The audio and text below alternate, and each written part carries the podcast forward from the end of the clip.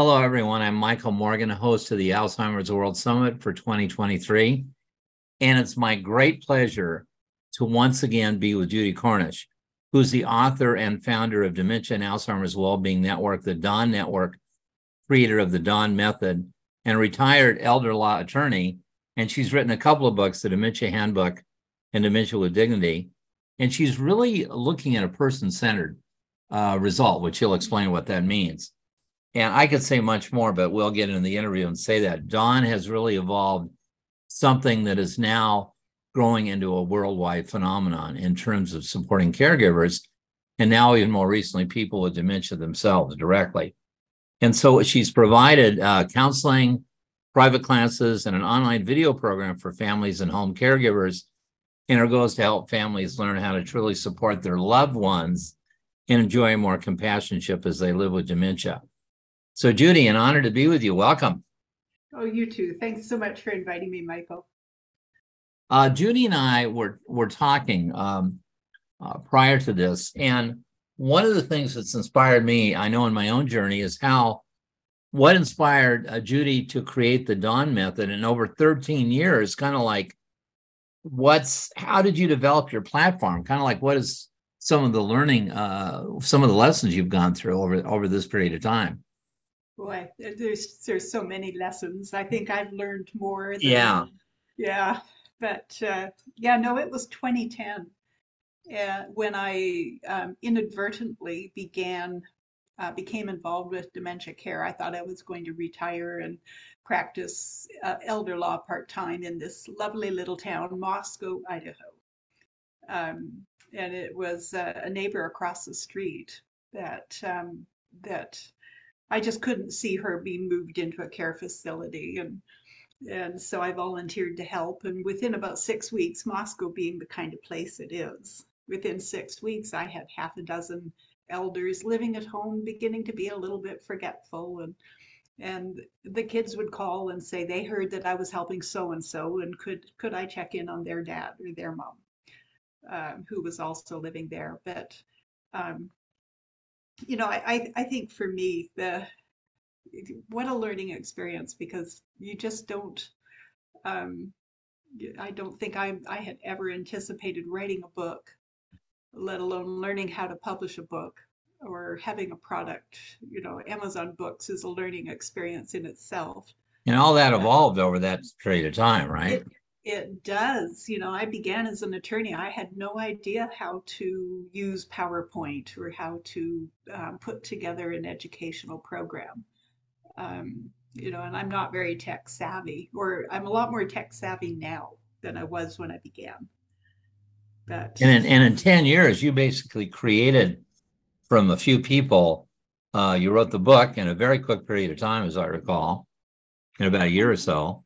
Yeah, well, no, it was a little more than that because I, you yeah. know, in, in 2010, I, I still thought I was going to be mostly an elder law attorney. And then. I was just going to have these friends who, who were becoming a little forgetful and I, I just dropped by and helped them out. And um, it, within a, a month or two, I was so swamped. The need was so great. Um, here in, in or in Idaho, I never did actually um, get to establish a practice and begin practicing elder law. My practice I had left was in Oregon. So, you know, that but the need is incredible. And, you know, actually I think it was my experience settling estates and working with people mm-hmm. with families when when you know the parent or the parents had died and um, the, the estate needed to be settled and there was going to be a transfer of wealth to the next generation. Um, and that I think it had a greater influence on on me becoming involved, volunteering, and then staying involved um, than than probably any other factor.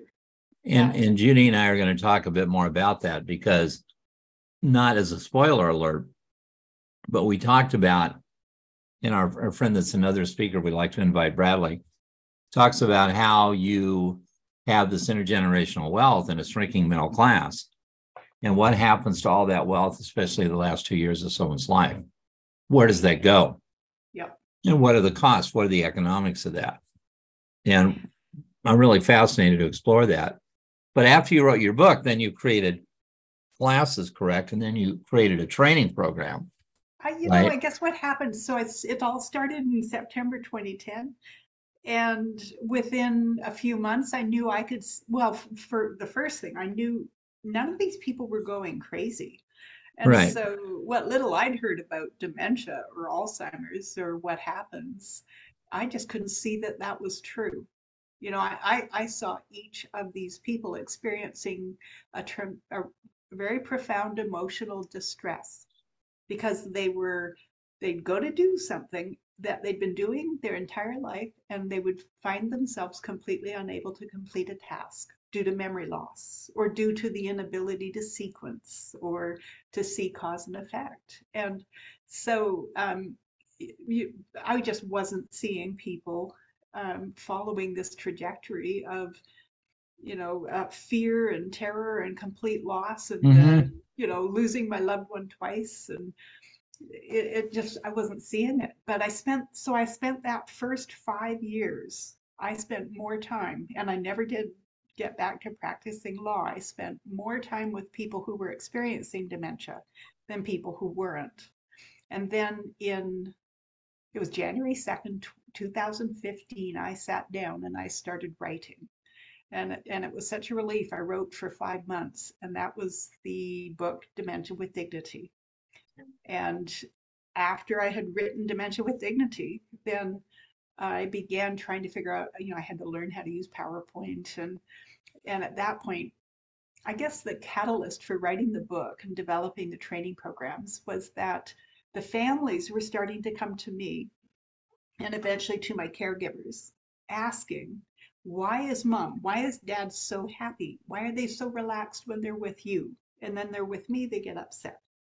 And and so that was where I knew I needed to share what I had learned from my clients. And and if I could ask, because you talk about in this discovery process, and you're a very good listener, I know from knowing you. Uh, you talk about strength based training, and and one of the questions I had is how is your approach different? Like, can you mm-hmm. explain what strength based training means, and and how that ameliorates that agitation? Because it's so obvious yeah. when everyone can miss it, as they have been. It's you know I think we um, we as a society, we you know Americans or maybe it's uh, Western culture we don't do a lot of thinking, and there isn't a lot of education in our school system about our cognitive skills. Yeah. And um, you know, so so what I what I was seeing, the very first thing I saw, and you know, as an attorney, um, sorry, telephone. Um, but as an attorney, you you were very aware of your thinking skills and your memory skills. But um, you know, I was educated in Canada, and and I know we studied uh, Greek philosophers when I was in elementary school. Mm-hmm. And so for me, when I began spending time with people who are experiencing dementia, it took me a month or two to put my finger on it. But pretty soon I was I realized, wait a minute, these guys are losing rational thinking skills, but they're not losing their intuitive thinking skills. Now that's critically important to understand if you're the companion because if I'm losing my rational thinking skills, yeah, that's true. I'm losing a toolbox. I'm losing, you know, a set of tools. That's what rational thinking is. It's the tools that help us be productive and operate in a technological advanced society. We lose those tools. Okay, but if you don't understand that your loved one is unable to see cause and effect, then you're going to be demanding that they use that skill where if you don't understand that when you say, um, honey, you need to put on your shoes and socks, that you've just asked that person to perform a sequence, two steps in a row, and you even gave them the steps in the wrong order. You asked them to use memory as well. And so we say to ourselves that we understand dementia. Yes, yes. You know, we went to the neurologist and they said my loved one is losing executive functioning and they said that my they're losing memory and I can tell, of course, they don't remember things they ought to. But then we don't internalize that and come to an understanding of what it means to not have those specific skills. And that's bad enough because we keep, we keep demanding that our loved ones do what, what they cannot do. which of course doesn't ever work well in a marital relationship or in a partnership. right. and it never works well when it's the child demanding the parent do something. You know, we get upset, we get uh, we get embarrassed, we get irritated, we get frustrated, and then there's conflict, and then the relationship breaks hmm. down. But and, it's and it's important, you know, to talk about strengths. Yeah as bad as it is to demand that this, that somebody you are intimate with do things they can no longer do, it's far worse if you don't understand what they are doing. And so we need to recognize the strengths that are in dementia, that those intuitive thinking skills. And I think we become better at using them as we lose our rational thinking skills. Now let me let me interject here because this is what I've appreciated it's taken me a while to appreciate what you do. You're not so much doing anything to affect people with Alzheimer's, but you're training the caregivers how to understand what they're saying and how to relate to them, correct? Right. Yep. And you even have an eight week class. I mean, if you can give me 25 words or less, like in that eight weeks, you're actually training the caregivers to listen to what's going on with their loved ones. So why does it take eight weeks and, and what's involved in that retraining of the caregiver themselves we do have to retrain ourselves you know yeah. especially if, if we're talking about family relationships or intimate relationships mm-hmm. we, we you know the longer you are together the more you have these ingrained dances that are a part of the relationship yeah. You behave in this way you say that i do this I, I i respond in this way and we accommodate each other. And and relationships are built upon meeting each other's emotional needs. So when one of us begins to lose certain skills and begins to hone and become better at using other skills the person who is the companion must regroup must learn new patterns but it begins with awareness. And so, you know, those eight classes, it's uh, the seven emotional needs caused by dementia. You know, we have security needs caused by the skills we lose, and we have well being needs that carry on. Right? All of us have well being needs.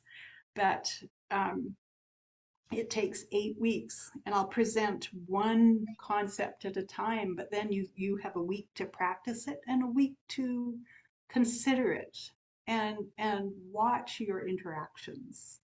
And consider your inter- interactions until you become aware. And and that's when we become able to make changes. We we can't um we you know and i know you you with your work and um, people like uh, dr bredesen with his book um, there are ways to slow down the pr- process the progress of dementia or alzheimer's and there are ways to um, now now we know there's ways to avoid developing it in the first place. But for most of us it's it's the the first step is to realize you can work with it. And when somebody's experiencing dementia you'll need to work with it but in a different way than you've been used to in the past. Well and it's it's so fundamental judy what you're saying for people that are just listening it's like you can see how the frustration can build in the caregiver, but also yeah. the person affected. Oh, yeah. In a way, it's potentially, funnily enough, a win win, but the caregiver needs to know that their emotional and other needs may not be met. Yep. And then, and that causes frustration from their side. And then the person that's affected with dementia gets frustrated because they're, they're being asked to do things they don't know how to do anymore. Right. Yeah. So that's both and if you can defuse the situation on both sides by the caregiver, then maybe there can be a smoother transition. Life can be easier. Life is easier. You know, I have one presentation I give called The Gifts of Dementia, and my uh-huh. trainers uh-huh. give that too. And and it is true. There are gifts to be enjoyed and gifts to be received when you work with dementia. Mm-hmm. It, um, you know, in, I think in in past decade or two, we we hear so much about mindfulness. Well, what is mindfulness? To be mindful. Why would a why would a person want to be mindful? And the, the goal is to become more present, become more able to enjoy the good things in life. And where are the good things in life? They're in the present. You know, companionship doesn't live in the past or the future, it's in the present beauty lives in the present. All the good things are in the present. And so we want to practice and to be mindful to enjoy what's in the present. Well, the person who's experiencing dementia, they're not being mindful. They can't choose to be mindful if they've lost the ability to direct their own attention, which is one right. of the things that happens. But but hey, they're living in the present, fully equipped mm. to enjoy it. So, you know, it's this is working with dementia. That's what to be mm. strength based really, you know, means. It, you're going beyond being person centered and moving yeah. away from mm. disease to person. But now we're gonna now we're gonna learn what works and, and what we can mm. do. So. Now, Judy, I, I have to ask because this is a whole nother angle. You know, you heard about aging in place. That's a big yeah. thing now. I know from some of your friends I've interviewed. How does your method, the Dawn method, help dealing with the economic consequences of aging and Alzheimer's? And like, what are the consequences of not moving into senior living? Can you maybe kind of comment on that a little bit? You know, I remember back there um, before 2015, and at some point somebody told me that wandering was a real problem and people needed to be medicated and locked up because mm-hmm. when they mm-hmm. experienced dementia, they were going to wander. And I remember like, what? I just, I, I didn't even know about it. Mm-hmm, mm-hmm. Even though I had all these people living at home, many of them alone in their own homes experiencing dementia. And um, the if the minute you move somebody into care, and I know generally the truth looks like this you have an adult who is aging in place in their own home and they're beginning to become a little forgetful or maybe they're beginning to make rather poor decisions which mm-hmm. is probably the first thing we notice when somebody is losing rational thinking skills um, they become unable to perceive risk that um, instead of be, providing them targeted support through understanding what their developing needs are and mm-hmm. what it is they're becoming unable to do, we let them carry on until they fail. And when they fail, that's traumatic. It's it's very difficult for the person to fail and it's difficult for the family and it's going to be expensive because as soon as they've been traumatized by getting lost losing the car getting into a car accident you know having a kitchen fire whatever it was that um, the catalyst that got the family to say that's it mom dad can't stay home anymore they're going to move into assisted living where they will be safer a trauma has already occurred and it's really the whole family mm-hmm. Once you go to assisted living and you're taking the person out of that familiar location, their home that they've been in, now you've taken away from them two skills that have been helping them function at a higher level. You're taking away automatic thinking scripts and muscle memory. And so they go into assisted living and very quickly they fail again. They're traumatized already, but now they're going to get traumatized a second time. Mm-hmm. And that then means we're going to have another incident. Somebody's going to end up in skilled nursing or somebody's going to end up in memory care. Now you're looking at thousands of dollars per month. Mm-hmm. And as soon as that happens, it's it's an increasing amount because that cost of care will increase monthly. It's going to get more and more costly. Just as they have to deal with more and more emergencies, so to speak right? And they're, you know, that the if, they they you know maybe the corporation tells you, oh, it's going to be six thousand a month. Well, that's your room and board. That's the base rate. That's not you getting any assistance at all getting um, taking your medications or that's not having somebody come and tell you that lunch is ready and down the hall in the dining room so, you know, or having to go to the emergency room if there's some emergency, right? Um, needing a ride to the doctor's office, um, needing yeah. dependence, you know, needing incontinence product, products. Um, you'll end up paying for everything, right down to the gloves the nurses are using, and so it's exceedingly expensive. And you know, and actually, back when I was practicing elder law, when I worked with clients, I just saw two two categories. You know, I worked with the family where I was settling the estate, and um, there was money to be passed on to the next generation. And you know the inherit there was an inheritance and and the kids were going to be able to pay off mortgages. They might be buying new cars cash. Um, grandchildren were going to go to college and not have to take out student loans. That was one family. Now the other family there was no money and the kids would be paying me to settle the estate. The parents were bankrupt and the difference more often than not nine times out of ten the difference was whether or not the couple or the parent who died was experiencing dementia. As soon as you have to pay for long-term care, it it's bankrupting the middle class. We are losing our inheritances to long-term care. So the longer you can stay home, the better. Even if you're counting it in months, you're you're um, creating a benefit for the family. And, and Judy and I had a pro, you know prior conversation, and I've looked at that in terms of cranial sacral, even if you can delay a few months, because the average cost, well, even in Iowa, as cheap as three thousand to twelve thousand dollars. That's the absolute range. So oh, every oh, month you can save. here. well, yeah, yeah. Plus all the add-ons. So every month you yep. can save. I hate to put it this way, but you might be saving 30, 40, 50, $100,000 a year times three years just as a right a few, and that's that may yeah. be the difference between passing along wealth or not. Right. It is very. Now, that's not to say that we're saying, you know, assisted living and memory care doesn't have a place.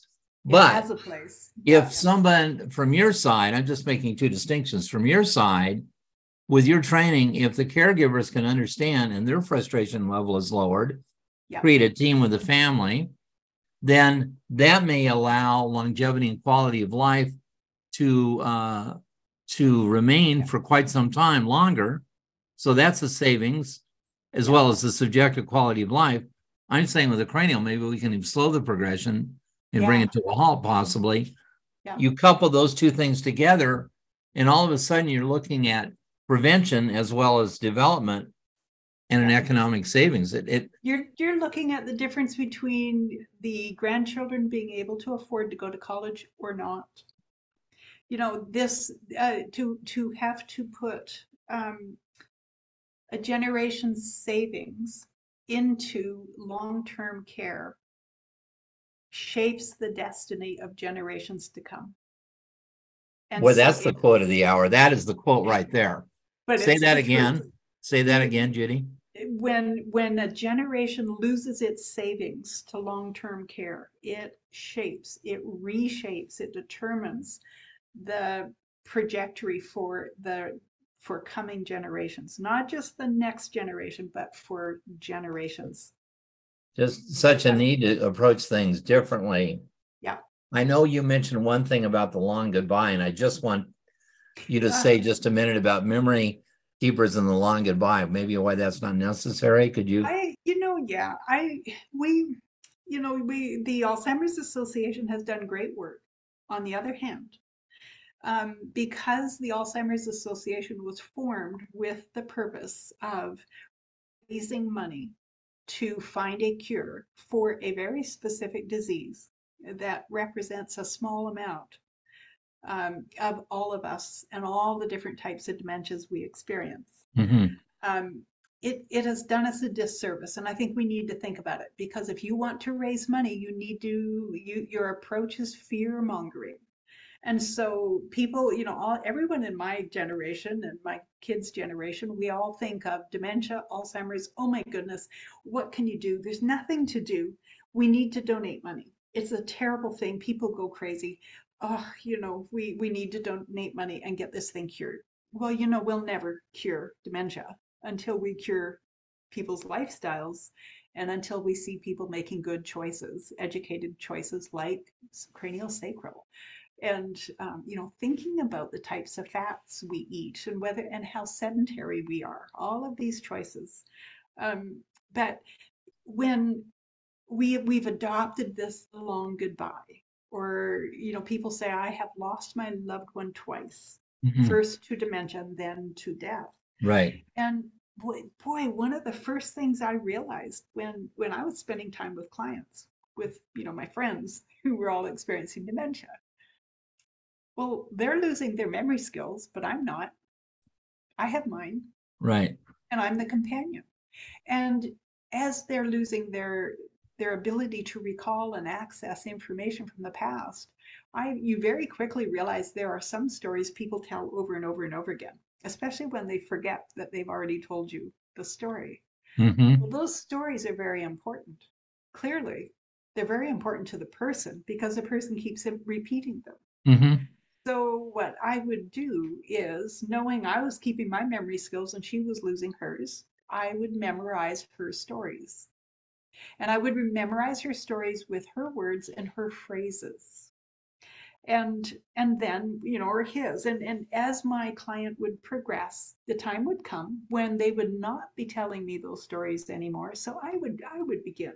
I would add the story. I would prompt. I'd say, you know, Mary, you know, John, I remember you telling me how you met your wife, Annie. Oh, and she was so beautiful. You told me you met her at a county fair. Oh, I remember what you told me. And then I would tell that person their story.